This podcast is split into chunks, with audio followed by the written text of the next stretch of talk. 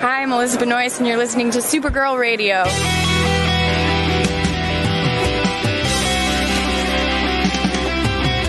McGurk! I love Not typing. mess with my Google Docs, Meeksy. Supergirl Radio is going live every night of the week. How do you like it? Is being, becoming a human burrito a plus or a minus? I don't know. It does seem snug. I mean, They say you are what you eat. Kira.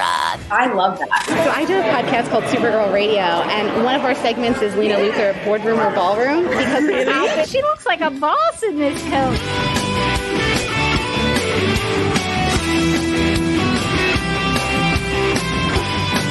Nasty Luthor like a different Luthor? It's not just Lena being mean? No. Helen Slater here. So fun to know that you're hosting a podcast called Supergirl Radio.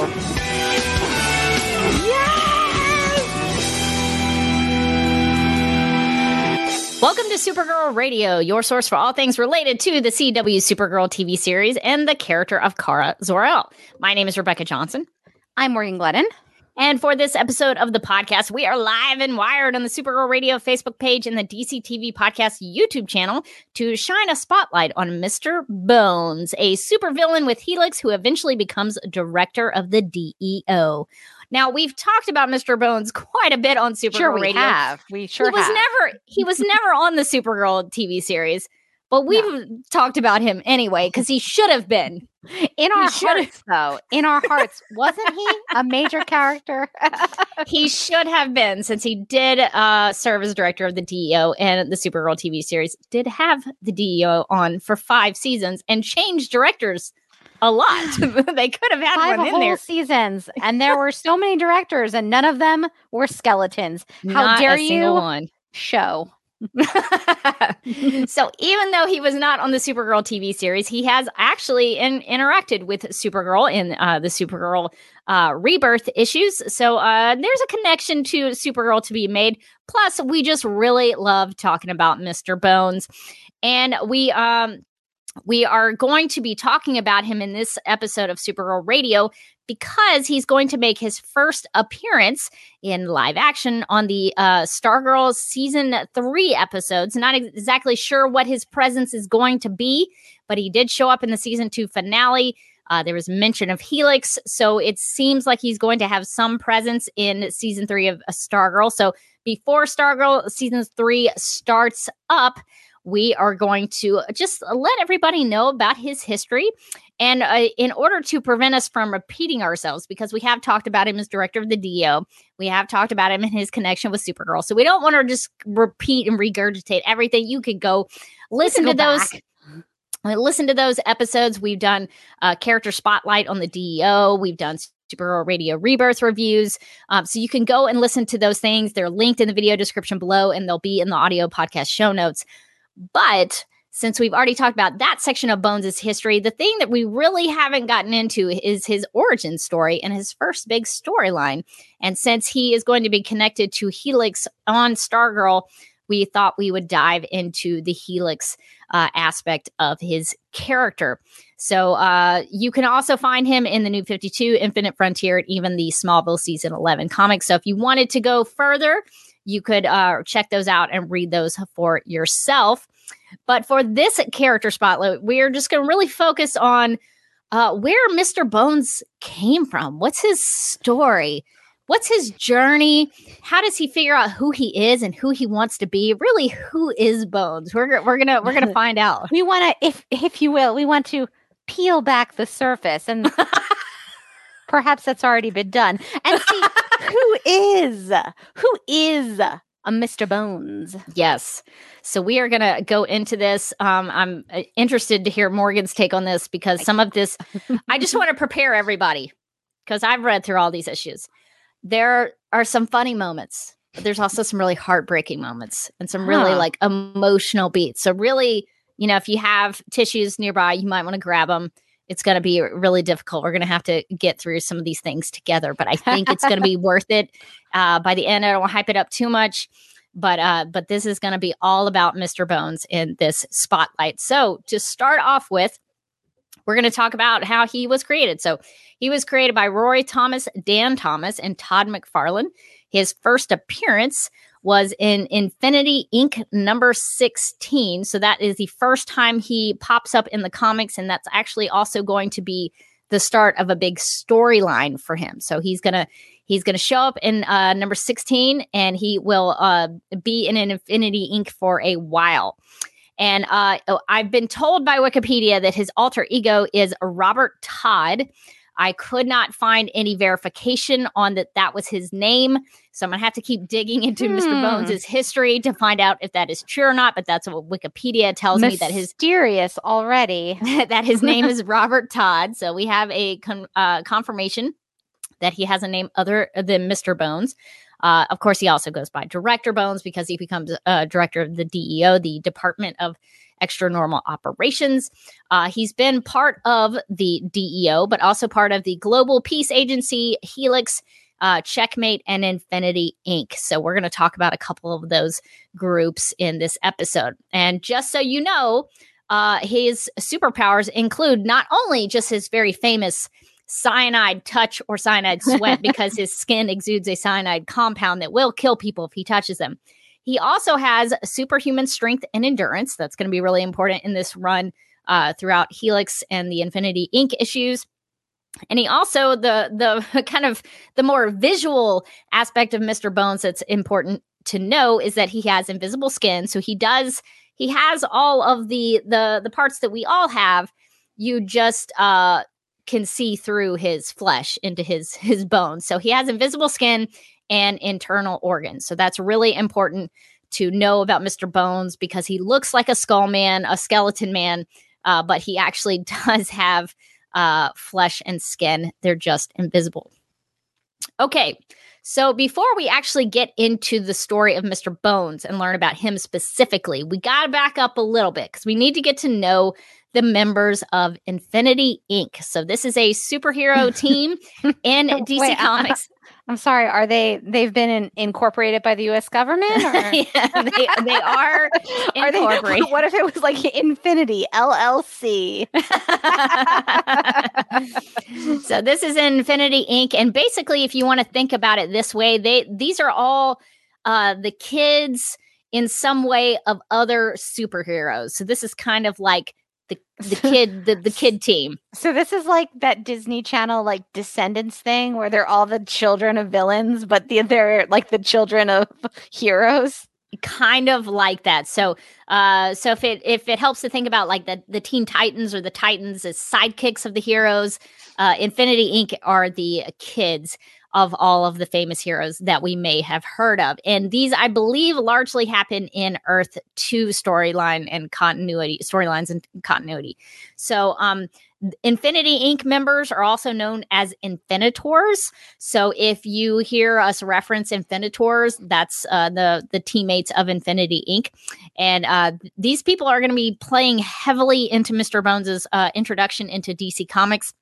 So it's probably good that we get to know them now, so that when we reference them in the the many issues that we're going to talk about, you're going to know exactly who these people are.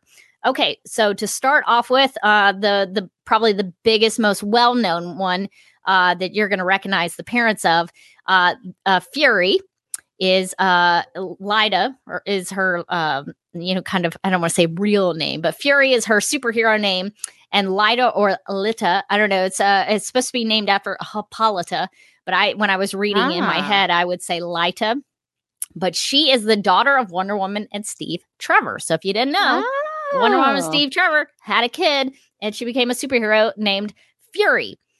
Uh, the next one down is Silver Scarab, who uh, also goes by uh, Hector Hall is his real name. He's the son of Carter Hall and Shiera Sanders Hall, who you may know as Hawkman and Hawkgirl. There's Okay. North Wind, who uh, his real name is Norda Cantrell, who is the godson of Hawkman and Hawkgirl. So really, Hawkman and Hawkgirl have a lot of presence uh, with Infinity Inc. Very influential to this team. Uh, Jade is also known as Jennifer Lynn Hayden, who is the daughter of Green Lantern Alan Scott. And Jade has a twin brother, Obsidian, whose name is Todd James Rice, who is also the son of Green Lantern Alan Scott. And then there's Brainwave Jr., who comes into a couple of these stories. Um, his name is Henry uh, King. Is that right? I don't know that I've Uh, yeah, Uh, Henry so. Henry King. because I've been I've been catching up on Stargirl in in preparation for uh I'm sorry, Mr. Bones again. He hasn't gotten that promotion. Uh so uh, yeah, he's a he was uh, RIP. He was a character in the first season, so it was Henry. Yeah, uh, yeah. I think I wrote his name down uh, incorrectly. Let me make sure I get that correct. Let me make sure. Uh, his yeah, Henry King. I think I uh, I I put King Henry. He's not. He's not a king. Henry King Jr., who is the son of Brainwave, so that's why he's Brainwave Jr.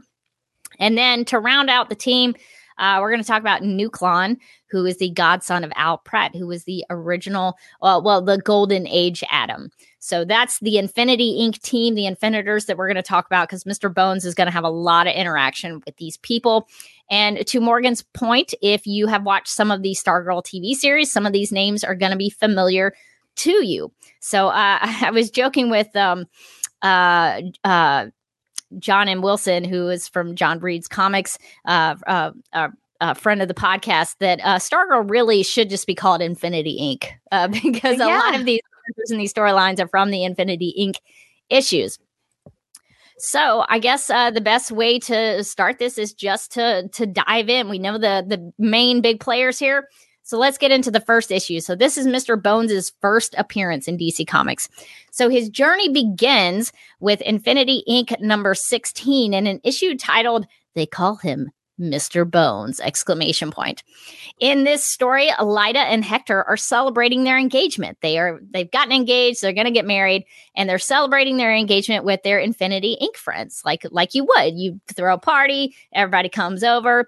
Uh, some of these friends are Star Spangled Kid. We didn't really talk about him, but Star Spangled Kid will also uh, be a big part at the end of our story with Mr. Bones. Uh, this is this is where the uh, the real drama comes in with Star Spangled Kid. He will also he will he will also get a name change. Um, you might also know from uh, the Stargirl TV series that he um, might go by the name Star Man. Uh, so that's that character. So so Star Spangled Kid comes over. Jade, Northwind, Obsidian, Nuklon, all these all these friends are here at the um, engagement party. So they're like playing beach volleyball. They're hanging out. They're having a great time. You know, it's uh, I think it's shirts versus skins at one point. So Top Gun style. so they're all having a really good time at this engagement party. Everything is going great. Everyone is having a great time. Well, uh, Ted Grant comes by. Uh, you might know him as the superhero Wildcat, and he delivers an engagement present from Paradise Island. So you might know who that might be from. Uh, from and Lyda, who is the daughter of Wonder Woman and Steve Trevor, opens this gift, revealing two baby Kangas, and uh, one of them is, that white. What they're supposed to be? Uh yes, these these are kangas, which I think are different than kangaroos. those- Somebody yeah, fact check me on that. Are they different from kangaroos? Because those don't those little faces don't look like kangaroos. Someone let us know in the comments what the difference is between a kanga and a kangaroo, if there is one. Let's really uh, get is that a kanga a, re- a real creature? Because I want to I want to say that I Google image searched it, and all I found was uh, images from Winnie the Pooh. Oh, So interesting. So that that raises some questions. so what whatever these little guys are these are two baby kangas and it's important to uh, mention that one is white and one is black because uh, they're uh, different uh, kangas and they're incredibly rare because um, uh, non-gray uh, baby kangas are rare and they will um, they will come back into play but please be prepared for a little heartache with these kangas No. uh, so I just wanted to mention them as they come into the story uh, with Ted Grant. So at the engagement party, uh, let's see. So at the engagement party, the beach volleyball match that's been going great eventually goes south. And Lyda and Heck, who are engaged, they get into a really big fight. And of course, nobody wants to hang around at an engagement party when the couple you're celebrating like is having a big fight. Everybody's like, "Oh, this is uh this is uh, maybe a little uh, dramatic and I don't feel like I should be part of this. So everybody leaves. Everybody goes home. And uh, so Lyda ends up uh, being uh, there by herself because Heck goes off and everybody's just where, why would why would you stay at a party when the the engaged couple is uh seemingly breaking up? so so it is a little aw- awkward. So Lyda's left at home all alone. And while she's there, Lyda gets a surprise visitor who enters saying, and this is a, a direct quote from the comic Mr. Bones is the name, kicking ass is my game. And if you make me prove it, you've only your pretty self to blame. Oh, rhymes. He's yes. He, start- he, he starts a rap battle as soon as he walks in. So Mr. Bones comes in, and the first thing he does is rhyme. And apparently, this is a big thing for him. I'm not sure why Mr. Bones needs to rhyme, but this is a very, uh, very important part of his character. You you will see as you read through these issues. That's his big thing. Other characters comment on it about how irritated they are about how he rhymes everything. And uh, so, if you didn't know, Mr. Bones loves a good, uh, I, I don't know, limerick, a good a rhyming word, it, but it is a big thing for his character, and he does it often. It is part of his process. Now, yes, uh, apparently, my uh, not lack of knowledge about kangas has become a little bit of a sticking point in the comics, in, the, in the comments, also the comics, uh, because Rachel said, "Doesn't Wonder Woman have a pet kanga?" Question mark. yes. So Wonder Woman is associated with Kangas, but we, I think, I think the question is, are Kangas like real? Are kangas like out of the comics? Can you find one? That's my question. Uh, Brian says, "Yeah, didn't the kangas come up in the DC Super Pet special a few weeks ago? They did. I just don't know if they're like a real thing. It Can you see a feels- Kanga in a zoo? if you're in Australia, are you going to bump into a kanga or not? so that is the question we're trying to grapple with. So someone let us know if kangas are may- maybe they're just a like a subspecies of kangaroos. We don't know. Uh, that's what we're trying to find out. but yes, kangas are something uh, are animals that are associated uh, largely with Wonder Woman. All right, continuing into our journey. So Mr. Bones has shown up at Lyda's house. He's uh, re- delivering rhymes and he has done this because he's appeared to kidnap he he wants to kidnap Hector to get a ransom from Hector's father, Carter Hall, Hawkman. But since Lyda is the only one left at the house, Bones is just going to have to settle for her. So Mr. Bones and Lyda get into a big fight. Everybody fights in all these Infinity Inc. issues. They're fighting all the time. Doesn't matter what it's over. Everybody has a fight. But uh, so this is the first fight we're going to see in these issues. So uh, Mr. Bones and Lyda get into a big fight, and while they are scuffling, Lyda notices that she can feel feel an invisible face over Mr. Bones' skull, and that his features show perfectly normal when they're outlined in the sand outside the house. So this is something she's picking up about this sort of skeleton looking man who appears out of nowhere inside her house. Then, uh, Lyda, after they've had this scuffle, Lyda thinks she has defeated Mr. Bones and starts to call the police. Because, I mean, wouldn't you if you saw a skeleton man come in to kidnap you? But Mr. Bones pops up to ask, Did you really think your sticks and stones would put the lid on Mr. Bones? So, so, uh, Stick rhyme. so Mr. Bones is sort of fighting back as she calls uh, the police. And when this is happening, uh, in defense of Lyda, her new pet Kanga uh, pets jump in to bite Mr. Bones's glove, which, if you know anything about his cyanide touch, this is a very dangerous move when Mr. Bones's glove comes off. The white Kanga pulls one of Bones's gloves off, leaving his bare skeleton hand uh, revealed. When the black Kanga bites Bones's hand, it dies a tragic death due to the cyanide touch. So this is a really tragic event in this first issue. Um, you can't tell just in the static images, but if you read it um, in the uh, the digital version where it's got the guided view, the uh, the face of the white Kanga who's seeing so um, seeing its uh, Kanga friend or Kanga brother uh, lying dead, it it kind of pops up by itself, and it's the saddest looking face. It's so sad. The white kanga is so sad. I also think it's in this in this comic uh like panel Lyda is like really angry and she's like, you know, you killed it. It's just this little animal. And he was like, well, I didn't mean to. So already Mr. Bones is like, listen, listen, I'm just evil. I just want to kidnap some people. I want to drop some sick rhymes. I wasn't meaning to kill the little creature, though. That was just my crazy sweat. I'm sorry.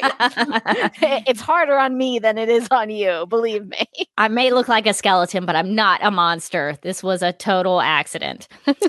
So, uh, continuing on after our sad uh, uh, situation with the the baby Kangas there, uh, Hector returns to the house after he's kind of cooled off. He and he discovers that uh, something has happened to Lyda. He discovers a Polaroid picture of Mr. Bones holding Lyda by the hair with a note on the back reading, quote, don't call the fuzz, just cool your feet. Don't tell a soul or she's dead meat, unquote. so, Bo- so Bones signed the photo. Uh, this is how he call, refers to himself. Uh, he signs the photo, Mr. Bones, head honcho of Helix. So that is the uh the first uh first issue of Mr. Bones there. At the end, it, there's a panel that says, "What the hell is Helix?" a question mark and it's written on top of a bone. So uh so that's his first appearance in comics. Okay. First off, loving Mr. Bones' energy, but does he at all seem a little try hard in this issue? He, Mr. Bones is giving me, and I say this with love, big theater kid energy, right? Like Oh. he's like, he's walking in, he's rhyming. he's rhyming right away. He's like putting on a performance. And then he gives himself like a title as he's leaving. He's like, I'm a head honcho. I'm really he autographed important." it. He autographed it. He's like, for my fans. He's Uh, a theater kid who autographed a, a picture for. he just needs to take it down a notch, okay? People are gonna like you for you, Mr. Bones. You don't have to put on a performance all the time. he is really showy. He makes a big interest uh, in entrance into Lyda's house, and um, it really causes some trouble. So that is his first appearance. In his first appearance, he murders some. He murders a baby Kanga, and then kidna- uh, kidnaps Wonder Woman and Steve Trevor's daughter. So that's a that's a pretty big Yeah, that's a pretty big move for him. He's making a splash. So when he said in I think it was Rebirth that he was like the greatest villain, he he he uh, I mean- you know he framed a picture of himself on the wall. I mean he this Killing is that little sort, baby sort of living up to the hype. Evil. That is evil, Mr. Bones. Even though, to be again, to be fair, as he says, he didn't really mean to do that. That was kind of his medical condition, but okay. He's like, I'll take credit for me if it gets me in the funny papers.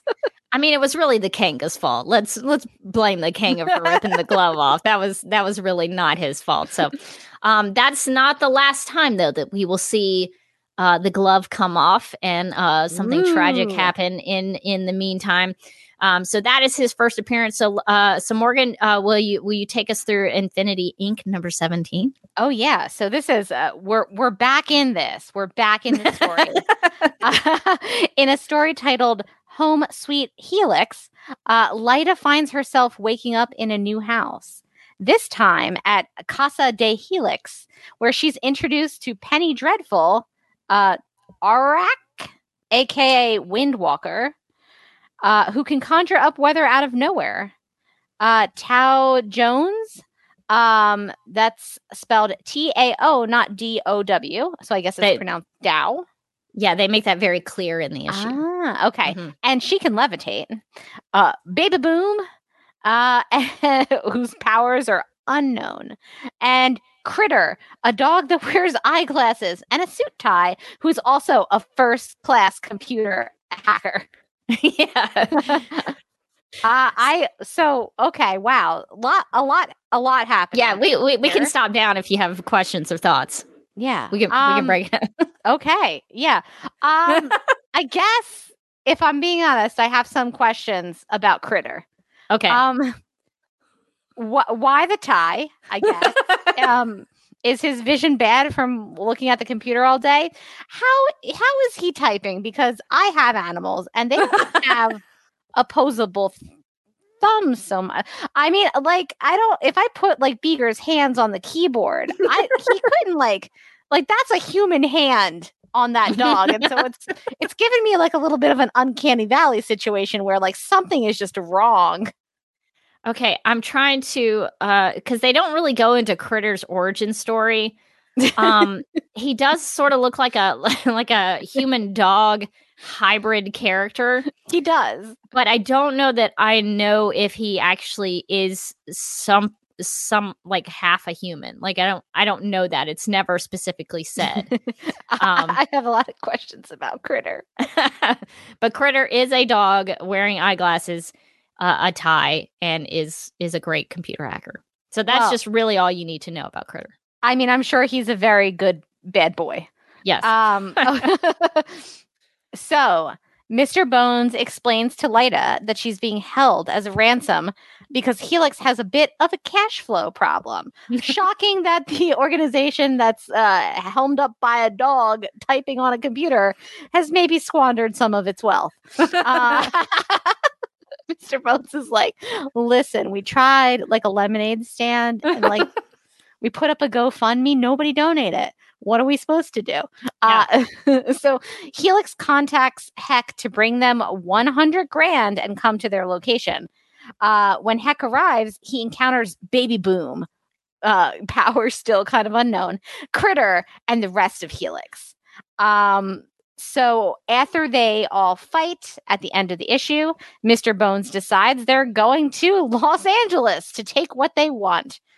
Uh, again, I'm going to go back to really like his his primary goal is to go to Los Angeles.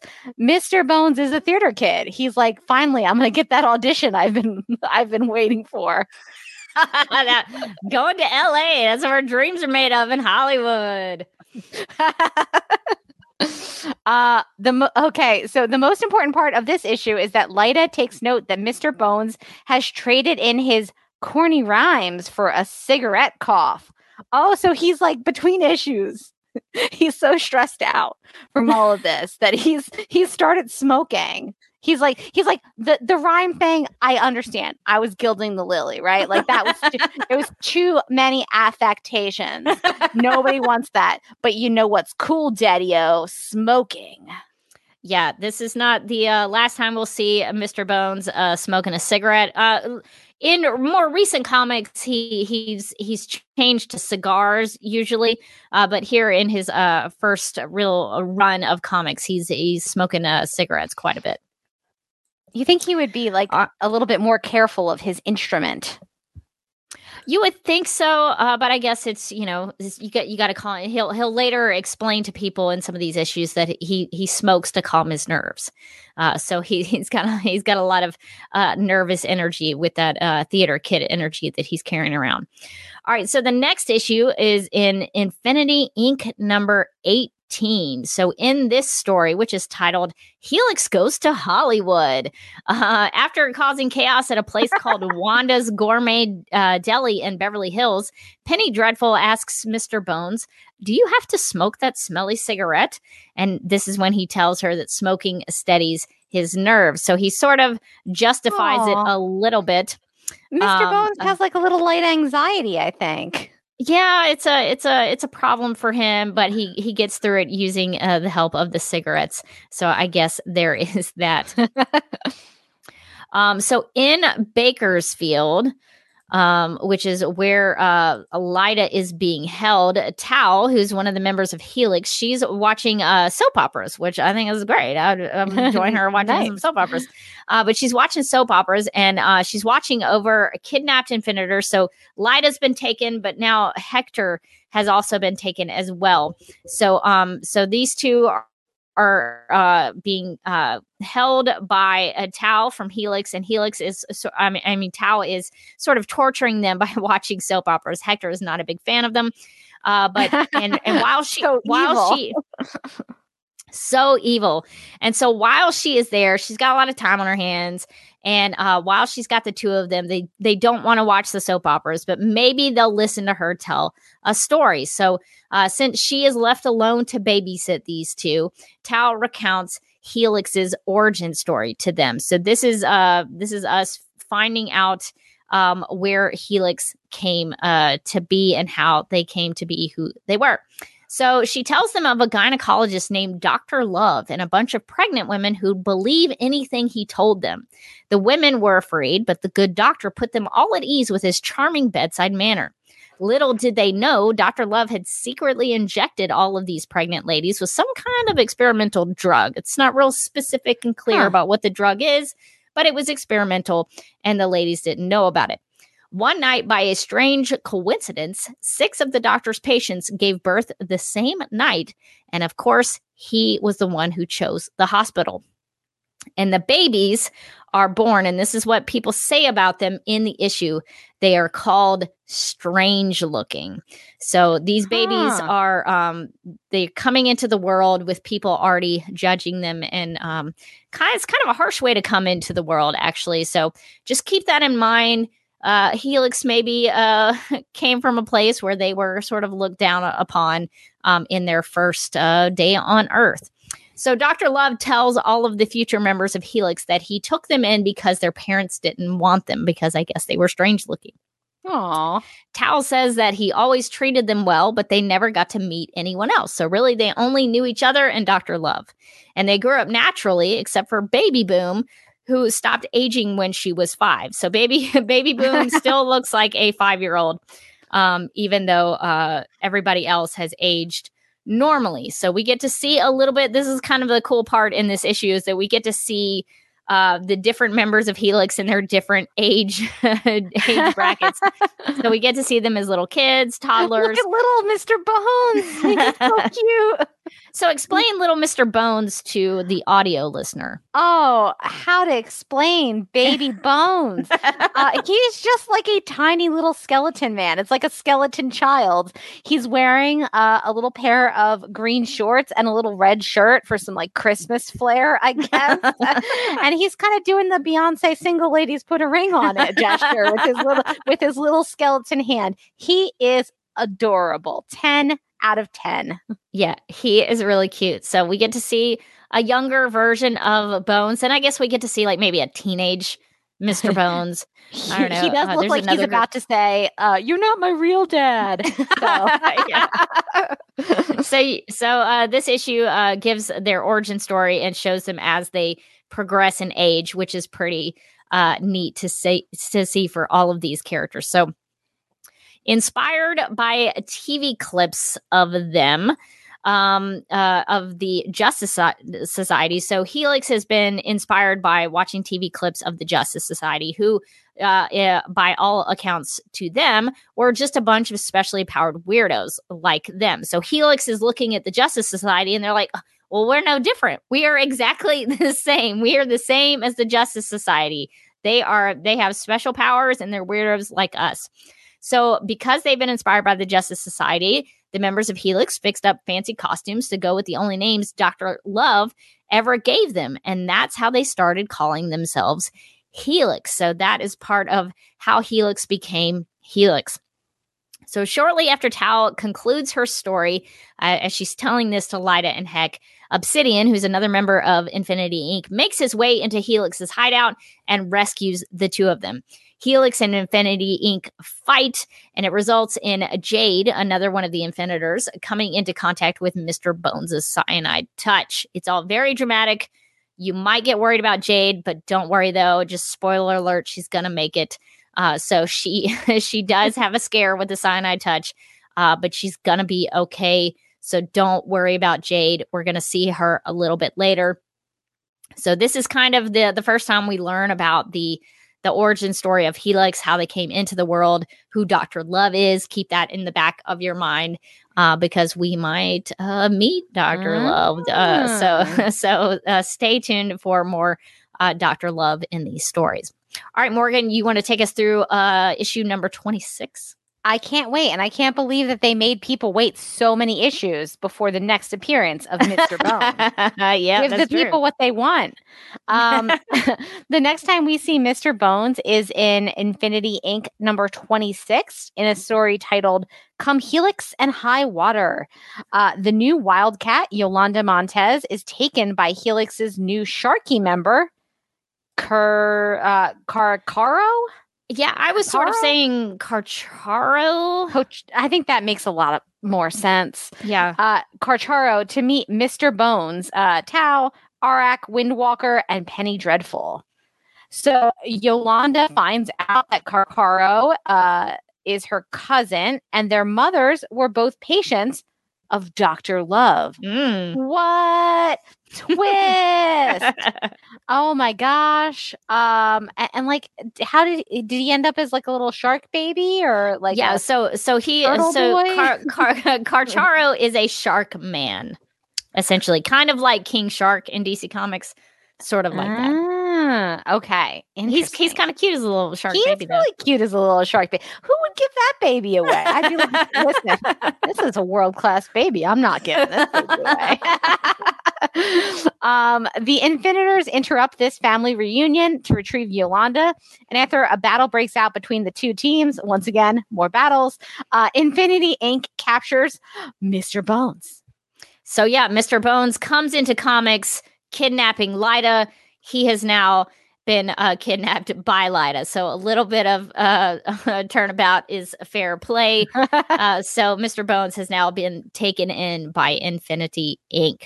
Twist. Twist. Uh, I guess he he's getting what can, uh, is coming to him though. He really uh he really maybe deserved this a little bit. All right, so the next issue he's going to be appearing in is Infinity Inc. number 28. And this is a story titled Mr. Bones Gonna Rise Again. And I kind of I kind of feel like I need to like say it in a real exaggerated uh, southern accent uh, for that one because it's it's just too good. Uh, but so this is a story where Mr. Bones has been taken into custody by the Infinitors. And so this is the aftermath of that. So when Bones tells them that he needs a smoke, the Star Spangled uh, Kid reach, reaches into Bones's cape to pull them out. But this was all dis- uh, a distraction, though, because Mr. Bones bites the arm of Star Spangled Kid as a way to insist that they let him go. So this is uh this is a ruse that he is playing in order to uh, get out of there. Uh, but but there's no cyanide sweat affected on uh, Star Spangled Kid because Bones hasn't bitten through the sleeve. So that's a that's a real technicality. If you've only if he's only bit your sleeve, you're fine. If it goes in the skin, you die. Oof. All right. But it's uh, but it's enough leverage to force Infinity Inc. to release him in order to save uh kid's life. So they were like, "Oh, this is this is too close. We might as well just let him go because uh he could uh touch us with his his cyanide touch and we could die. So let's just go ahead and uh beat beat the bullet and we'll just uh we'll we'll let him go and um and be safe. So Mr. Bones attempts to flee from his captors, but Obsidian and Brainwave Jr. are able to knock him out cold. Infinity Inc. has Mr. Bones locked up at the Los Angeles Police Department's special detention facility, but a mysterious rescuer knocks out the police offi- officer guarding him. So we'll figure out, we'll, we'll learn who the Hmm. mysterious rescuer is, but it may take a while for us to get there. Meanwhile, in Helix's hideout, a coup is developing with a Sharkman Carcharo. Trying to assume the leadership of the supervillain team. So while Mr. Bones is out, Carcharo's like, I'm taking over. I'm taking over as Helix's head honcho. So he's trying to oust Mr. Bones as the head of Helix. Uh, Penny Dreadful, though, tries to stop this. I think, I maybe I'm reading into it, but I think Mr. Bones and Penny Dreadful might have had a thing uh, romantically. I, I was sort of reading into it, but I wondered if they were like romantically inclined because there's a lot of drama between Bones and Penny Dreadful. But Penny Dreadful tries to stop this using Baby Boom's intervention, but Baby Boom is going through a change of identity. She is really she's really trying out some new things. Uh, she's now wearing a punk getup, insists on being called Babe instead of Baby Boom, and she sides with Carcharo. So Baby Boom is like, no, I'm just Babe now. Okay, that, that's what you're gonna call me now. It's my new brand. So Baby Boom has has really undergone quite the metamorphosis in this issue. There's a lot of like there's a lot of look happening with um with Babe. I'm, I'm gonna I'm gonna call her what she wants to be called. So just d- no more. It's Babe. Uh, she's got on what looks like like leopard print tights. There's like a big chunky belt. and she's got on like a little crop jacket and some pearls randomly, like some pink pearls. Yeah. And then she's got a mohawk and then uh, like a, a black bandana and then pink sunglasses, all of this while smoking. Also, a safety pin in her ear. It's a lot. It's like she's committed to about five different looks in this one outfit. you can tell she's really going through it just by this outfit. she's really trying to figure out who she is. So she's trying a lot of different things. But uh, she is now going by Babe, and she has sided with Carcharo as the head of Helix. All right. So, uh, Morgan, how about you take us through Infinity Inc. number 29? Of course. So in Infinity Inc. number 29, uh, and a story titled Situation Terminal, Yolanda, aka Wildcat, has tracked Helix down to their lair, but runs into Mr. Bones. Uh, she wisely realizes that she should be careful about him because his cyanide skin under her nails wouldn't exactly do wonders for her health uh, which is a smart uh, decision based on some of the other stuff that she's seen. Mm-hmm. Um, knowing that Carcharo wants to be reunited with his cousin Yolanda, Bones turns her in. Brutal. Uh, uses this opportunity to take Mr. Bones down, and infighting between Helix erupts. Kritter, oh no, Kritter is seemingly killed. And Babe, again previously known as Baby Boom, changes her mind about Carcharo, wanting to fight for Bones instead. Oh, don't worry about Kritter though. It's revealed later that he survived. Yeah. I was okay. really worried about Kritter, honest. Who was going to do all their hacking? what if, like, every time that they needed him to hack something, they were like, "Ah, uh, Kritter, you have to stop ordering just giant, like, giant things of milk bones to the headquarters. That's how they're going to find us. it's like a Costco, a Costco size thing of milk bones. He's like, I get them for free when I hack. um, a showdown between Mr. Bones and Carcharo takes place, resulting in Carcharo biting Bones's leg. Uh oh. Bones thinks that his cyanide sweat uh, skin killed Carcharo, but Bones has bigger concerns now because he's losing blood like crazy. I keep forgetting that he's actually not all bones. Yeah, so this is uh, Mr. Bones fighting a giant shark man, and the shark has bitten Bones's leg.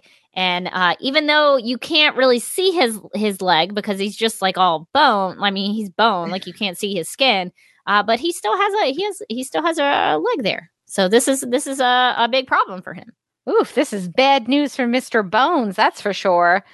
Uh, Beth Chapel, aka Dr. Midnight, turns out to be Mr. Bones's hero with the help of Obsidian, who provides darkness so that she can see Bones and operate on him. Beth informs everyone that Bones will survive if they get him to a hospital quickly. The Infinitors take Bones to Sunset Medical Center, where Jade, who was previously affected by Bones' cyanide touch, was taken. Yeah, I like so the idea of them just being like next to each other, like, hey, what's up? so previously Jade had gotten infected by the cyanide touch, so they had to send her to the hospital. She turned out to be okay. Everybody uh, was glad that she survived, and so I guess in a twist of fate, um, he was uh, affected by his own uh, situation uh, that kind of got him in trouble with Carcharo, and then his leg got uh, uh, bitten into, and he had to go to the hospital. So he's sort of in Jade's position now. Um, but uh, Beth Chapel, who you may have heard that name on the Stargirl TV Ah. series, um, who is Dr. Midnight. Uh, Beth Chap- Chapel is a doctor in uh, these issues, and she helps Mr. Bones. She's actually kind of I don't I don't want to say Mr. Bones is like personal doctor, but Mr. Bones goes to seek her uh, seek her help for medical issues. So uh, Beth Chapel does help him out. All right, so the next time that we see Mr. Bones is in Infinity Inc. number 51 in a story titled A Death in the Family. This issue takes place during Lyta and Hex wedding reception. You know, if you remember, they were engaged. they had an engagement party that kind of fell apart. Mr. Bones showed up and kidnapped uh, the the one of the, uh, one of the fiancés. Eventually, both of them. Uh, but uh, but here at the wedding, they're now getting married. Lyta and Heck, this is their wedding, and Mr. Bones is a surprise guest. So so Oh, when when they okay. had when they had their um uh engagement party, he uh broke into the house and kidnapped Lyta. Now they're getting married and he's uh one of their guests. So I think what happened after his uh leg situation with Carcharo and uh Dr. Beth Chapel fixed his leg up, he became friendly with the he uh with um Infinity Inc. And he started to befriend them a little bit. And so they started to see him as more of a hero. They didn't see him as as so much of a uh, a rhyming nuisance anymore, even though he's still rhyming. Although, as I say, he's gone back to the rhyming because in this panel he says, "Toasts are nice, but I'm not joking. I don't dig parties where there's no smoking." it's solid. It's solid. Yeah. Um, yeah, so this is uh this is Mr. Bones at the wedding of Heck and Lyta. So this is a big celebration with Infinity Inc. Everybody is there. This is the big event of the season. So after losing his leg, which he did at the uh the jaws of Carcharo, uh, and uh, and depending on the Infinitors to save him, which they do, Bones has put a boot over his artificial leg. He's turned a corner and he's joined the good guys. Mr. Bones was initially forced to, to do this. Like he he kind of he probably would have done it on his own, but really he was he was forced to do it because he was placed in the custody of Infinity Inc. Uh, uh, uh, in no choice of his own. But he was given over to Infinity Inc. to watch over him. But since since then, uh, he's proven himself against many foes. And Star Spangled Kid, who is now going by Skyman, because I guess he rebranded and he liked that a little better. Uh, so Star Spangled Kid now going by Skyman. Keep that in the back of your head so you can keep up with us. okay, that's uh, but- confusing. that's confusing. But Mr. Bones has proven himself to uh, Infinity Inc. as an asset and a friend to them.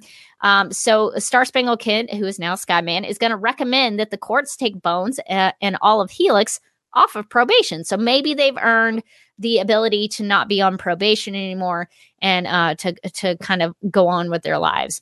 To which Mr. Bones replies, "quote So there's a heart behind those stars and stripes. Put him there, Sky. No more gripes." Unquote.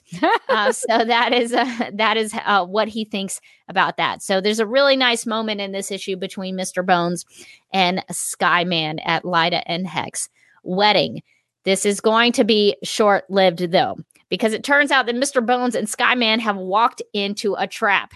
Uh, they find their friend. So so Mr. Bones comes up to Skyman during the wedding reception. It says, "Hey, Jade wants to see you." So they both go down there to see what's going on with Jade because Jade is uh, hanging out with Solomon Grundy for whatever reason. Solomon Grundy is there. They haven't been uh, their custody, and Jade is kind of watching over uh, Solomon Grundy while the wedding is going on. Probably wasn't the best idea to have the wedding where you had Solomon Grundy hold up. yeah, it feels like a mistake.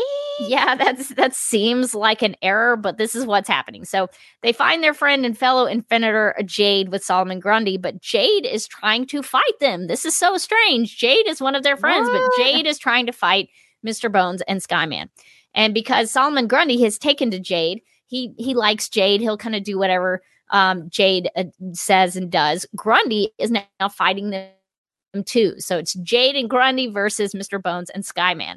So to help Skyman, Mr. Bones removes run- one of his gloves to deliver Oh, a no. cyanide blow to Solomon Grundy. So his intention, Mr. Bones wants to take out Solomon Grundy. So that's why he removes his glove. But of course, because Grundy isn't really alive, technically, this is not going to hurt him. So Jade and Grundy take advantage of the glove being removed by having Grundy force Mr. Bones's hand. So Grundy takes Mr. Bones's hand and puts it on Skyman's face, which means Mr. Bones has killed his new friend, Skyman. Oh man, He didn't he didn't mean to. This was not his intention. Someone else used his hand to frame him and make it look like uh, Bones has killed uh, Skyman, formerly the Star Spangled Kid. So Mr. this Bones is really made a new friend. this is really I, I I actually really felt for for Bones um here in this issue because he really he was making a lot of progress and he seemed to really uh, want to be part of their team. And so now now things are different for him. So in his sis, uh, his sadness, Mr. Bones pays a visit to Dr. Beth Chapel, his his new friend at the Sunset Medical Center, and while he is uh, smoking to calm his nerves there, he collapse, uh, collapses to the floor. Dr. Chapel and her team put on gloves, which they have to to prevent exposure to the cyanide touch, and they examine Bones to try to find out what is wrong with him. So they do a couple of tests on him to figure this out. So through their examination using what's called a dermoscope machine, they discover that uh, though he suffered no bone fractures, there is some swelling in his ocular orbit. So uh, this means that he could uh, potentially have an injury to his right eye. So they're able to find all of this out. They they they kind of learn quickly that he doesn't have any fractures because they can see his bones. Like you know, they don't have to do a lot of uh, testing on that. They don't need they don't need an X-ray. yeah, yeah, they can see everything, so they know immediately whether or not he has any bone issues. So, uh, the one thing they do need to do in order to complete their assessment into Bones' condition is they need to use the dermoscope machine to go full power. So, when they do this, something really interesting happens.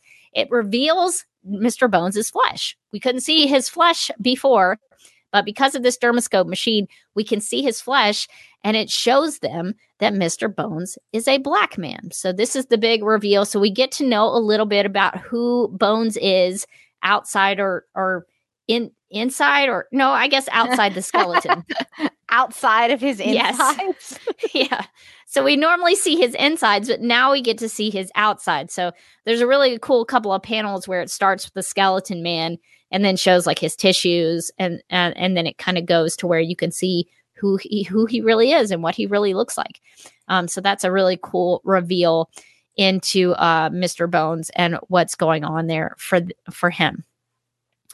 Uh, so while while this is happening, Beth gets a phone call at the hospital telling her what happened with Skyman. News is starting to get around with, with all the Infinity Inc. members, and Mr. Bones jumps up and he makes his escape out of the hospital and hitches a ride towards Santa Barbara in search of Skyman's haters. So he he realizes if Beth hears that oh Mr. Bones has murdered Skyman, she's going to think badly of him. And so he jumps up, runs out of the hospital because he wants to prove that he did not intentionally try to kill uh, Skyman, that he did not intend for that to happen. He didn't want to kill his friend.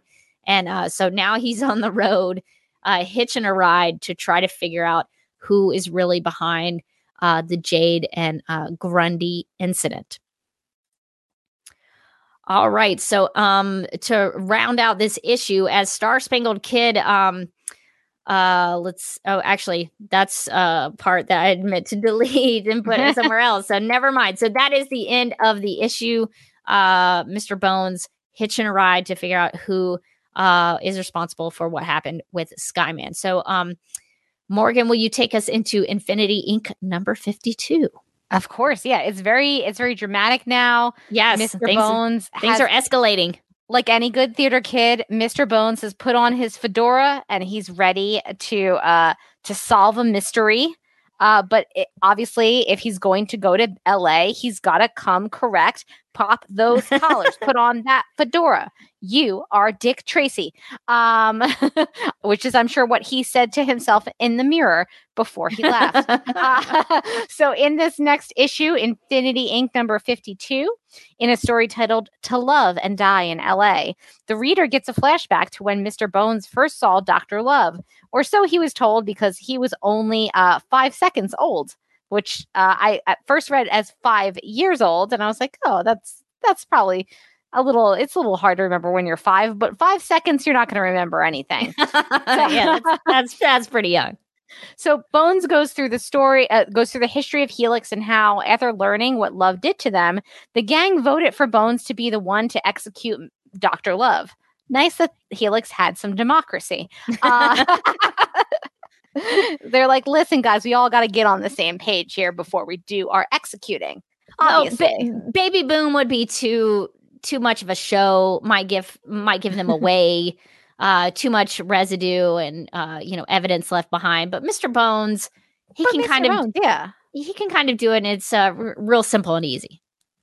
Yeah, you don't you don't you don't want to send Kritter to go do that. That's for sure. With his dog face, but his human hands. uh, so uh, Mr. Bones took Dr. Love out to a desert to kill him with his cyanide fist. But Bones let him escape after Dr. Love pleaded for his life. To hide the truth, Bones told the rest of Helix that he had gone through with the murder and that Dr. Love was dead. Because Dr. Love was actually still alive at the time, it's revealed that he is the mys- mysterious rescuer who got Mr. Bones out of jail back in Infinity Inc. number 28. You didn't think it was going to come back around, but we've solved that mystery. Cliffhanger solved. Oh my goodness. Mr. Bones is now trying to investigate why someone would want to frame him and use his poison to off his old pal Skyman. Uh, Infinity Inc. and Mr. Bones have the same idea to go upstate to the facility where the rest of Helix is being held. There, the Infinitors meet the doctor in charge of the hospital and Helix patients, a Dr. Raymond Lamour. Hmm. Uh, Hmm. hmm. that, that, that last The name. amour. The amour. Later, Dr. Lamore will reveal that his real name is Dr. Amos Love and that he has control of Helix's actions, resulting in a fight breaking out between the Infinitors and Helix. Who could really foresee that Dr. Lamore would also be Dr. Love? So only if you only if you uh par, parle français. Parle le That's- français. That's a Lamore. um uh, when Doctor uh, when Mr. Bones appears, he convinces the members of Helix to stop fighting so they won't be made into killers like he has been. Dr. Love tries to coerce Helix to kill Bones because he has betrayed them, but it appears this order causes whatever was controlling them to break that spell, and Helix uses their combined powers to kill Dr. Love instead. Yeah, like obviously Helix are besties from the womb, you guys. Like you can't. That's not gonna work. They're not gonna like you're best friends with Babe, right? And you've signed off on her weird new look. Like you're you're not turning on her.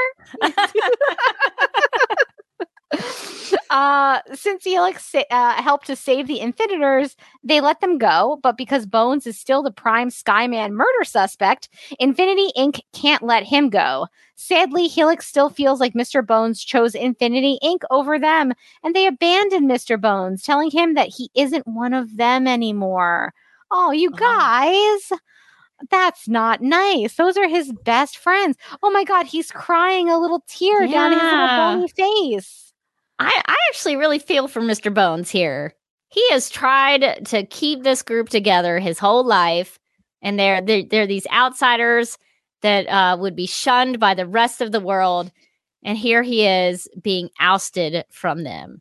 Ah, it's heartbreaking. That's brutal. You told you told me that we were going to go we on like a journey of emotion, and I don't know that I thought it was going to get this deep, but like I really feel for Mr. Bones here. Yeah. Like those are his best friends yeah, since he was a baby, since he was a little baby Bones. and it's it's breaking everyone up. Like Penny Dreadful's crying, Bones is crying. It's it's devastating. I think for all of them. Everyone's so sad. Like guys, like maybe you just need a little break from each other, but that doesn't need to be forever.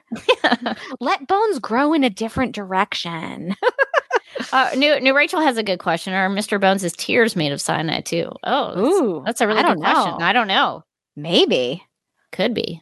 Mr. Hmm. Bones is a is a dangerous person. Yeah. Ugh. Must be hard to be Mr. Bones. Poor Mr. Bones. Well, after after that devastating loss, um, that his Helix family has denounced him, Mr. Bones maintains his innocence in Skyman's death, and Infinity Inc. allow him to pursue the truth to find the real bad guys behind it. So at least Infinity Inc. is being kind of nice to him. I mean, he's just really gone through something. Yeah, he's found a little bit of a new family, although I think he would do anything for those Helix members. Um, but Infinity Inc. has really uh, taken him in, e- even despite what's happened with Skyman. They've still got to figure out if if if it was all Bones or if somebody else uh, was behind it. So we are coming to the uh, the end of our storyline here uh, of Mr. Bones and his time uh, with Helix and Infinity Inc. So, to wrap up our storyline about Mr. Bones uh, here, we have now come to the conclusion in Infinity Inc. number 53. In a story titled Death When It Must Come, it's revealed that the supervillain team Injustice Unlimited is behind Skyman's death. So, these are the people who are actually uh, responsible for Skyman dying using a character known as Harlequin to pose as Jade. So the Jade oh. that they encountered with oh. Solomon Grundy was not the real Jade. It was uh, this character I had never heard of, Har- Harlequin, not Harley Quinn. Uh, but prior to Harley Quinn, there was a Harlequin in the uh, the Injustice Unlimited uh, supervillain team. So she that is actually quite an outfit she's got on. Yeah, she she's something else. Yeah, she um she can uh, disguise herself and pose as other people. Um, so she's a little bit of a kind of a shape shifting kind of a character. Um, so she's the one who actually uh, was in there with Solomon Grundy posing as Jade. So that's how that went down. So, in a similar situation as before, Solomon Grundy picks up a Bones's hand. So there's a there's another fight that breaks oh, out. Oh no! and Solomon Grundy picks up Bones's hand, ready to use it on a Nuklon. So Solomon Grundy got Bones's hand, cyanide hand touch in his hand, and he wants to use it to kill Nuklon, who's one of the Infinitors. Uh, when Jade uh, steps in and orders him to put it down. So this is the real Jade. So it gets a little confusing because confusion arises when Harlequin once again poses as Jade and Grundy can't decide because now there are two Jades to listen to. Oh no. So one is telling him to put it down. Harlequin wants uh, to have Nuklon get killed. So there are two Jades. Solomon Grundy doesn't know what to do. When the real Jade proves herself, Grundy goes after Harlequin, but doesn't kill her. That's important to note, uh, thanks to Jade's intervention. So there's kind of a replay of what what happens with Skyman earlier in in the story. This time, though, Nuklon is okay, and he doesn't die at the hands of uh, Mr. Bones's hand, I guess. Uh, so now that uh, um, so now that Infinity Inc. has found Skyman's real killer, they embrace Mr. Bones as one of them and Wildcat even tells Mr. Bones, quote, you're not as bad as everyone says, unquote. So that is the story of Mr. Bones uh, and his time with Infinity Inc. and Helix. And this is very much tied to um, uh, what we might see. I don't know for sure, but what we might see mm. in Stargirl season three. So Stargirl season three starts August 31st. We're actually uh, recording this episode and doing a live stream the day before the premiere. Um, and uh, this uh, this season, hopefully, will feature more of Keith David as Mr. Bones. Now, Morgan, I'm curious. Now that we've seen uh, and read through uh, the Helix origin and Infinity Inc. and all of those storylines, what do you th- what do you think or what do you hope might happen uh, when Mr. Bones shows up on Stargirl? Oh, I mean, there's just so much to hope for. I'm not current on Stargirl. I just started season two, so I've got a little bit of a journey ahead of me to catch up. But I just hope that they, you know, I just hope that they really utilize Mr. Bones. I hope he's got like a nice cigarette, cigarette or a cigar, perhaps. You know, treat yourself, Mr. Bones. Get that cigar. uh, I hope that he wears a lot of snazzy little suits and like sharp little ties. Like the, mm-hmm. the tie is a pop of, of fun. He can have fun with the tie. The suit, the, the suit has to be sharp. The tie could be fun. Um, I hope that they. I, I mean, I think that some of these storylines could be kind of fun to uh to bring into uh into the Stargirl um universe like maybe two characters are dating each other and at a dramatic part. He kidnaps somebody. I don't know. I'm just workshopping it. Maybe he's got a friend who's a dog computer hacker. I sincerely hope that's the case now. Uh honestly if we could get some of helix in there that would be great because seeing that on screen would be wild. Uh, do, they, do, they, have uh, the budget for a, uh, a a dog hacker? Do they have the budget for a shark man? I don't know, but I would love to see it. Let, let's let's get weird baby boom in her punk outfit in there. it's, I don't even know if they now. have I don't even know if they have budgets for baby kangas. I don't know. don't think they do. we'll see.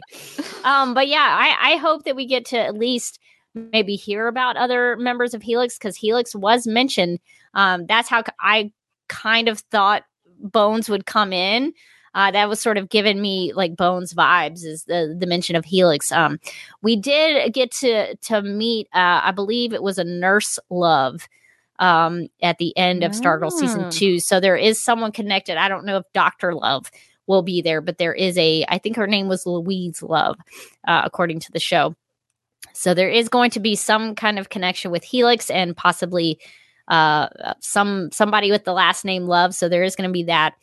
What I would do if I was uh, show running uh, the Stargirl series is that um, it it seems like a lot of season three, uh, according to the promos, is going to have uh, Stargirl being trained by Starman who used to Mm. be Star Spangled Kid, uh, who uh, then changed his name to Skyman because I guess everybody loves to rebrand all the time. But um, but if I wanted to really add some dramatic emotion to the end of the season, Ooh. I would probably have uh, Stargirl develop a, a really close relationship with Starman over the course of her training. And then at the end of the season, I would have Mr. Bones kill Skyman. And have or, the hand. Or, or Starman. The Yeah. hands coming for him. I almost, and I almost think the the in the end of the season, the dramatic like revealing of the glove, I think has to come off. oh, That would- I that would- like that. that. Would, that would be how I do it. So I would, I would have Starman be murdered by Mr. Bones at the end of season three. I know. I guess the question is does Mr. Bones do it because he's a nefarious villain? Or, like in this arc, is he set up by Oh, someone maybe. else? Yeah. So that could that could be a, a pretty cool twist too, because uh, there's there's a lot of uh, evil characters in in the, in the mix that could be um, a more more evil than Mr. Bones. But I think there's a lot of ways that they could play him. So I I just think that since there's a connection with uh, the Star Spangled Kid and Starman, that's that's kind of what I would do. But I hope if anything, if we get to um, meet or at least hear about other members of Helix. Yeah, me too. Because those are his pals, man. Those are- That's his family. That's the, the only people he's ever known. what if you see like one episode he's like you can see that he's like zooming with somebody on the computer and then it, like the camera turns around to the other side of the computer so you can see who he's zooming with and it's like a dog with like kind of humanish hands and and bones is like i need information about this thing and the dog is like yeah sure Look, a, a lot of crazy things happen on Star Stargirl, so I That's would not true. put it past them. And Stargirl, I think, actually um, has been somewhat faithful to the comic book iterations of the characters, and I think really cares about the comic book versions. So I would hope that they would be somewhat faithful to Mr. Bones and um, the the Helix storyline in the comics. So I don't know. I'm excited. I don't want to put too much into it because I don't want to get my hopes up for all things Mr. Bones. But I think if you have Mr. Bones, I think you should take advantage of him. So I hope they do something really cool with him. I feel like uh having caught up recently on Stargirl and like I'm starting season 2 but I'm hoping to be caught up so I can like watch season 3 as it unfolds because obviously I'll do anything for Mr. Bones. But uh I I do feel like Stargirl is like is not afraid to be a comic book show. Like it doesn't it's not afraid to be comic booky and like make a ton of references to different comic book characters. And I've, I've been really enjoying that actually as i've been watching it. Uh just like that it embraces some of the hokier parts of comic books like and it just it doesn't seem to be embarrassed by it it's like yes his name was stripesy and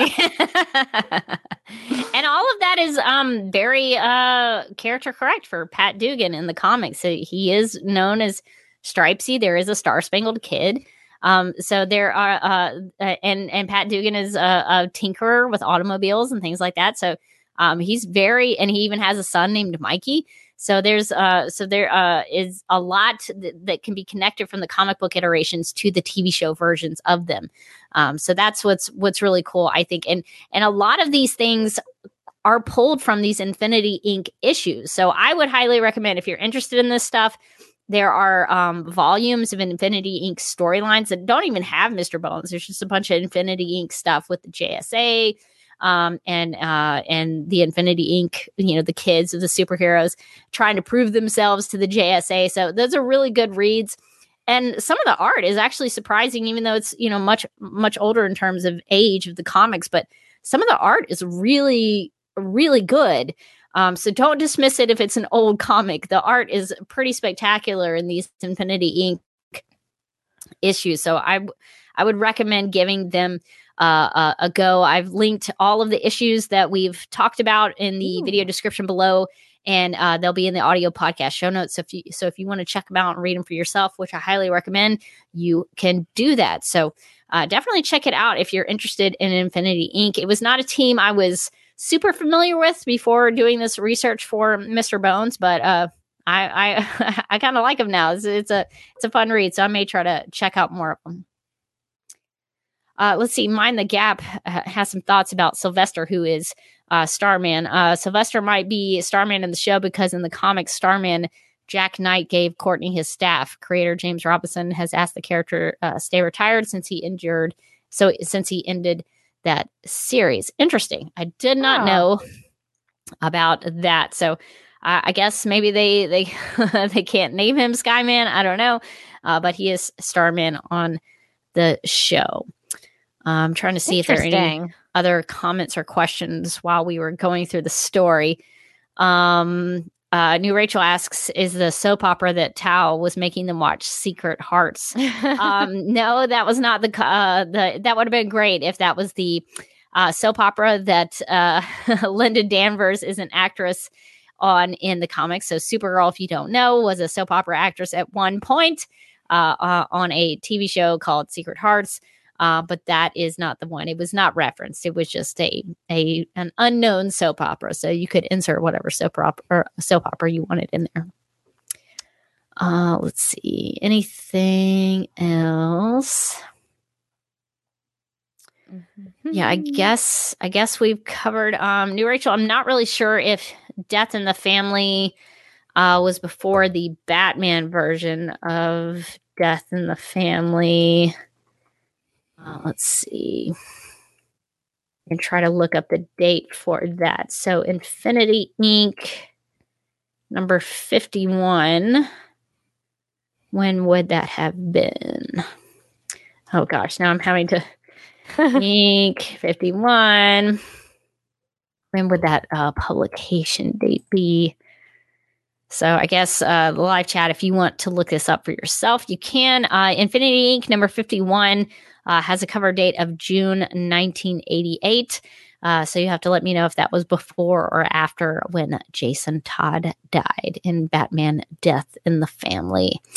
Uh, so hopefully that helps uh, somewhat answer those questions. Actually, so more, uh, uh, I just looked up on Wikipedia. A Death in the Family is it also a 1988 storyline? Oh, in Batman. So I don't know. Maybe it was synergy. Oh, maybe so. Hmm. I would like to think that the Mr. Bones storyline maybe did it first. Me too. Yeah, yeah. Because somebody's got to beat up Batman every now and then. Do something first. Um, I think that might take us to I don't know a little snap judgment? We we could do some maybe uh, some bones related snap judgments. In the game of snap judgments, each person is presented with two options, but must only choose one. First instincts are recommended and explanations are unnecessary. So, our first snap judgment. Would you rather hang out with Infinity Inc. or Helix? I have a feeling I know what Morgan's answer is going to be. um, I guess I would want to hang out with Infinity Inc. just because I'd want to ask all the kids like stories of growing up with their famous uh, moms and dads. So I'd probably say Infinity Inc. I mean, I gotta go Helix. They just seem like a fun time, honestly. they just seem like a fun, t- like uh, Mr. Bones is gonna be a good time. Uh, that that I love dogs, and that dog can do some hacking for me. That's a that's a win win. Uh, I could give Baby Boom a makeover because she loves that. Like I, I just don't see where I where I lose out in that scenario. I don't know. They seem pretty dangerous. Sometimes they fight each other and uh, they're all really super powerful. I, f- I feel like at least with Infinity Inc., e- even when things go south with them, they're just like, okay, party's over, we're all going home. Uh, so so nobody really gets hurt in that situation. But uh, yeah, Helix is definitely uh, it would it would be an interesting time for sure. I'm taking my chances with Helix. okay, better branding for for our girl. Is it Baby Boom or just Babe? Um, Babe or Baby Boom? uh, I think I think for branding purposes, I think Baby Boom works better. It's got like a, an alliteration. It sort of matches her look. It's it's scarier if she wants to be a villain. I think having a like a menacing villainous child is very scary. So if you want to if you want to like scare people, I think that's that's really the way to go. I think a lot of people would be scared to, you know, have a murderous child uh, in their presence. So, and it also explains what she does. She's a little baby who goes boom. So, I think branding purposes, I think it really fits. I gotta, I gotta agree. I think Baby Boom's a, a great name. It's a fun name to say. Um, it, it's the name of an entire generation. So already, already you've got the baby boomers on your side. Oh yeah. Oh, th- that's that's uh, what her fans are called, baby boomers. yes, I love it. Um, no, I think she's great. She's got that really horror movie quality to her. If she stands in a hallway, like at the end of a long hallway, no one's messing with her, right? No, you Like, would not go no. near her. No, you're not doing that. She, she maybe she has like a little doll or a ball in her hand. You're out. You're Yeah, out yeah, you're you're running the other way. yeah, I, I think I think the rebrand is a mistake for Baby Boom. I, I like that she she as Babe is trying new things and really trying to figure it out. But Babe is not really it's it's not really catchy. It's it's not it's not uh telling you what you are. I mean, I'm maybe she's like, I'm a babe, so just call me babe. But I, I feel like it needs something more. She's she's just kind of generic as babe. I think Baby Boom really sets her apart. I I agree. I'm I'm gonna say she needs to really go back to to the classic version, Baby Boom classic. she can keep the, she can keep the new look, but the name, the name Yes. is everything. no, I agree. okay. Most tragic death in Mr. Bones' story. The Black Kanga or Skyman? Oh man, I, mean, really, I really, I really felt for that that white Kanga when it realized that the other Kanga was dead. But I, I- for a Mr. Bones perspective, I think the the Skyman death because he he did not mean to kill him. So I th- I think that's that's probably what I'm gonna say is the Skyman death.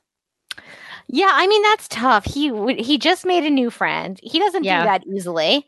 All of his friends are the same friends he's always had, you know. And honestly, it is hard as an adult to make new friends. I'm to be honest. Like it's hard to get out there and be like, "Hello, it's me, a giant skeleton man, and I would like to be your friend." But he did that and he made new friends and then he accidentally killed one. So that is that is sad. However, nothing really got me in the heart like seeing that little white kanga over the body of his black kanga brother friend maybe. whatever terrible just terrible so i gotta go with the black kanga that was that was brutal that just really hit me in the heart Yeah, that is really tough because that that little Kanga didn't know what was going on. Didn't it, it did was not- just it was just trying to protect its new owner Yeah, it didn't know that there was a cyanide touch uh, associated with that hand. It was just trying to act in defense of Lyta, who probably could have defended herself, and that Kanga should have stayed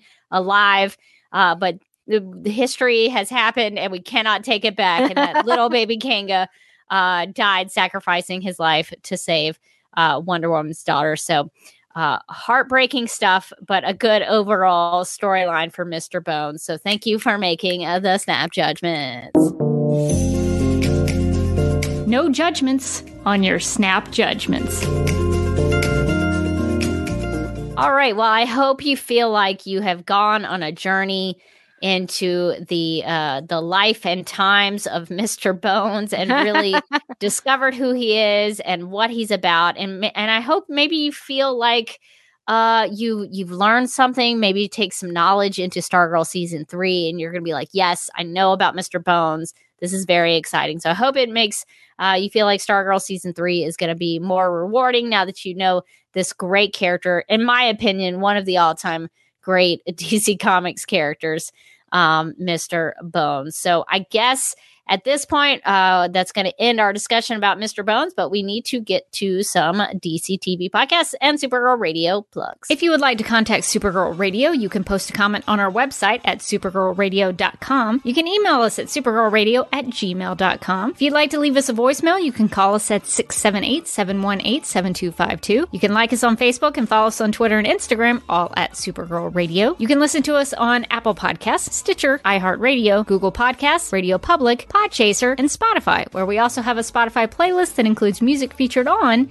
and inspired by the CW Supergirl TV series. We are listed on DC's fan page, which you can find at dccomics.com slash dc-fans. If you like what we do, we encourage you to give us a rating and write us a review on Apple Podcasts. If you enjoy our Supergirl Radio live streams, make sure to subscribe to the DC TV Podcast YouTube channel and hit that notification bell to get notified when we go live and Wired. DC TV Podcast also has a TeePublic store, so if you're in need of new DC TV related t shirts, tank tops, sweatshirts, onesies, mugs, notebooks, pillows, or stickers, go to supergirlradio.com and click on the TeePublic store link at the top of the page. Supergirl Radio is part of the DC TV podcast network, so if you also like The Flash, Legends of Tomorrow, Black Lightning, Titans, Doom Patrol, Batwoman, Stargirl, Superman and Lois, and the upcoming Green Lantern,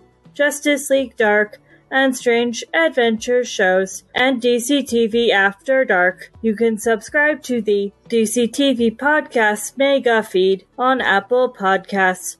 Follow at DC TV Podcasts on Twitter and like DC TV Podcasts on Facebook or else. This has been a message from Hope, inhabiting the Flash vessel, also known as New Rachel.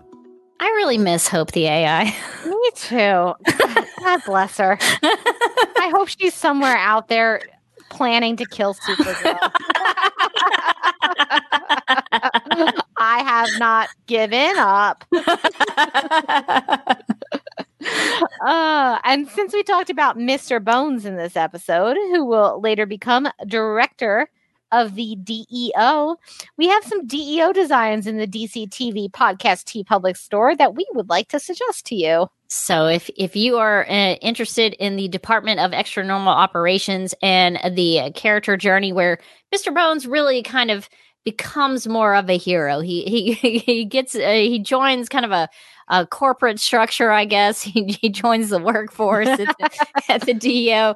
Uh, so if you want to uh, show your director Bones love and the DEO uh, and your support of the DEO, we have designs in the TeePublic store for you uh, for that. Well, we also have, if you uh, listen to this episode, you you know our plugs are super out of date. There are shows that are not happening, They're or maybe they were behind. delayed, or we don't know if they're still happening, and some shows got canceled, and things are not on the air anymore. And so now, even we, even though we love our plugs, uh, we need new ones. So here are some details about how you can participate in our uh, plugs contest and maybe win a little something. Supergirl Radio needs new DC TV podcast plugs, which means that we are holding another plugs contest. And we invite you to submit your recordings of how you would promote the DC TV podcast on Supergirl Radio. We want you to do that so that I do not have to do that. It's very important that you do it so I don't have to. You can be, you can be as creative as you want to be, uh, but we do have one requirement, and that's that you need to make sure you mention all of our podcasts in the DC TV Podcast Network. And in case maybe you have forgotten what those are, I will list them like so. That's Supergirl Radio. That's the one that you're listening to right now. Uh, the Flash podcast, Legends of Tomorrow podcast. I hear that one's really great. It's pretty Uh, good. It's pretty good. It's pretty good.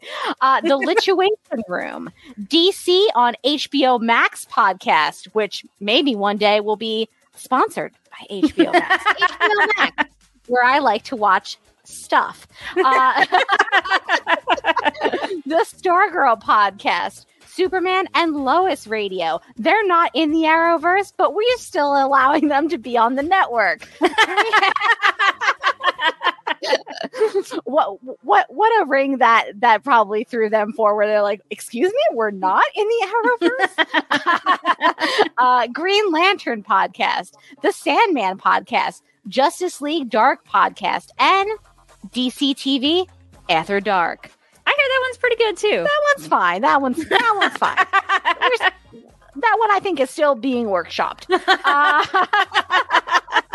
so, how do you get on uh, Supergirl Radio? What you do is you email an MP3, a wave, or an M4A. Yep. To supergirlradio at gmail.com by our contest deadline, which is September 30th. We will choose the winner, and the winner will receive a prize in the mail uh, which will consist of Superman Family Adventures, a Volume 1, DC Super Pets, Super Powered Pony, which is a story about Comet the Super Horse, and maybe also an additional surprise. We, we might sneak something We that you didn't might- expect we in there. Just might.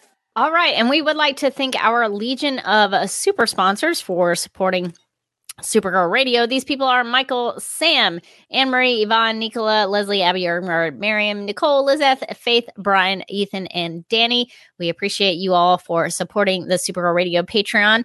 If you would like to do that, you can go to patreon.com slash Supergirl Radio and uh, check out our uh, four tiers of monthly membership. And uh, thank you all for supporting the podcast. You can find me if you would like to do so. I don't want to presume that you want to, uh, but you can find me on uh, social media. I'm on Instagram at the Derby Kid. I'm also on the platform, uh, the social media platform Vero True Social, which I happen to like a lot. It's where I show what I'm watching, what I'm listening to, what books I'm reading. Uh, sometimes if I if I read a book or start a book, usually is what happens. I'll start a book and then I never finish it but you can see everything that I'm into on Vero over there. I may uh they have uh photography challenges on Vero. So maybe in 2023 I'm going to try to take a picture every day and post it to Vero. Uh, so we will see how that shakes down. Uh, but you can follow me on Vero at Derby Kid. You can also check me out on my personal YouTube channel at youtube.com slash duckmilkprod, where I live stream on Sunday evenings at 9 p.m. Eastern reading through Batman v Superman Dawn of Justice reviews written by the top critics of Rotten Tomatoes. Uh, taking a break for Dragon Con, but uh, almost uh, get, getting to the end of these reviews. Uh, so that should uh, hopefully be good. So if you want to hang out with me uh, live, uh, just like you do with the Supergirl Radio live streams, I do that on my personal YouTube channel at, on Sunday evenings at 9 p.m. Eastern if you would like to do so. And you can find me on Twitter and Instagram I'm at Mojotastic. You can also find me as a co-host on the Legends of Tomorrow podcast, where uh, I believe we just dropped an episode where we talked about all things what happening with the DC, CW, WB, HBO Max. It's a mess. Uh, it's a it's a big mess, and so we talked about what we knew and like the the news that had just come out earlier that day. Uh, it seems like the news is always uh, is always kind of dropping now about what's going on uh, with Warner Brothers uh, Discovery. Um, and what our next uh, episode, we're finally going to do my win, my winning choice from our Legends uh, season seven uh, fantasy draft. Where Oh, that's we- exciting. Congratulations. Thank you, thank you. Where like a, a fantasy football draft, we drafted characters from the show. Uh, and we did it all uh, all season long. We had a a, a data a data person uh, who's a, one of our listeners, Swarley, who would crunch the numbers for us after every episode and update us on the standings. And uh, and and I took it home, obviously, because I had Sara Lance on my team, and she's a real. She's a real ringer. So uh, I get to pick uh, an, uh, something that we watch for like a pilot pod. Oh. Um, so I was trying to pick something that would be like equally uh, a chore for Amy and Kat, but it turns out that their interests are too different. Uh, if I pick like a, a historical thing to punish Kat, Amy was going to be happy. If I pick like a trashy reality thing Mm. for Kat, and for it to, for Amy, Kat was going to be happy. So I was like, instead of trying, instead of trying to punish someone, why don't I just try to enjoy myself? So we Oh, are going to. go. Thank you. So we're going to watch uh, the uh, the first episode of uh, Wheel of Time, and I think we're going to have a mic on because it's his Nice. favorite. Wheel of Time is his favorite thing ever. Um, Is he going to talk about the slog? He, I don't think uh, we, we might get to the slog. I'm apparently about to enter, maybe maybe about to enter into it in my reading. I Oh, just, oh, okay. just started book eight, so TBD on the slog. I want to hear But- more about the slog. I'll keep you updated. But uh, yeah, so that should be fun. I think we're going to probably record that uh, next week. So, you know, if you're a Wheel of Time fan, why not check? Why not check that out? It's going to be fun. Kat's probably not going to like it, but I think Amy really will. I'm trying. Honestly, I'm just trying to get Amy to watch the show. I'm trying to. I'm trying to, to rope her in. I think Kat's probably going to be a lost cause on that one. Yeah, Amy seems like she'd be somebody who would like Wheel of Time. Yeah, like- just from like the basic things I know about Wheel of Time. Yeah, I feel I feel like epic fantasy is a little bit more Amy's speed than Kat's speed. well, that's exciting. Any any news on uh, DC TV After Dark? Anything happening? We are certainly thinking about our next episode. We are thinking about it. We're pondering it. We're really like we're really tossing ideas around. Still tossing. It's going to be coming soon. When is soon? Soon is really more of a state of mind, we think. Time is all relative anyway. time is a flat circle and if you th- if you just stand in one place long enough eventually an episode will appear before you and so that's why i always suggest subscribe to the podcast i know sometimes you subscribe to a lot of podcasts and you're like wow it's really filling up my phone we guarantee we won't do that That's you're gonna be able to catch up on us real fast so it's it's always a good subscribe Well, I'm very excited for new episodes of both shows. Highly recommend the Morgan Glennon podcast universe. Well, that is going to do it for this episode of Supergirl Radio. But until next time, I'm still Rebecca Johnson. And I'm still Morgan Glennon. And we want it to be like Mr. Bones and end with a rhyme. Thank you for joining us. We hope you had a good time.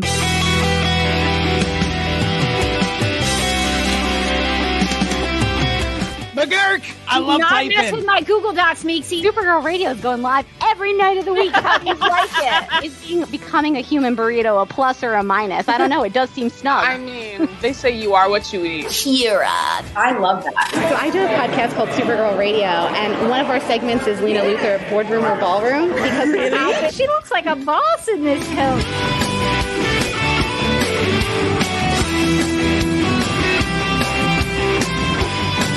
Nasty Luthor like a different Luthor? It's not just Lena being mean. No. Helen Slater here. So fun to know that you're hosting a podcast called Supergirl Radio.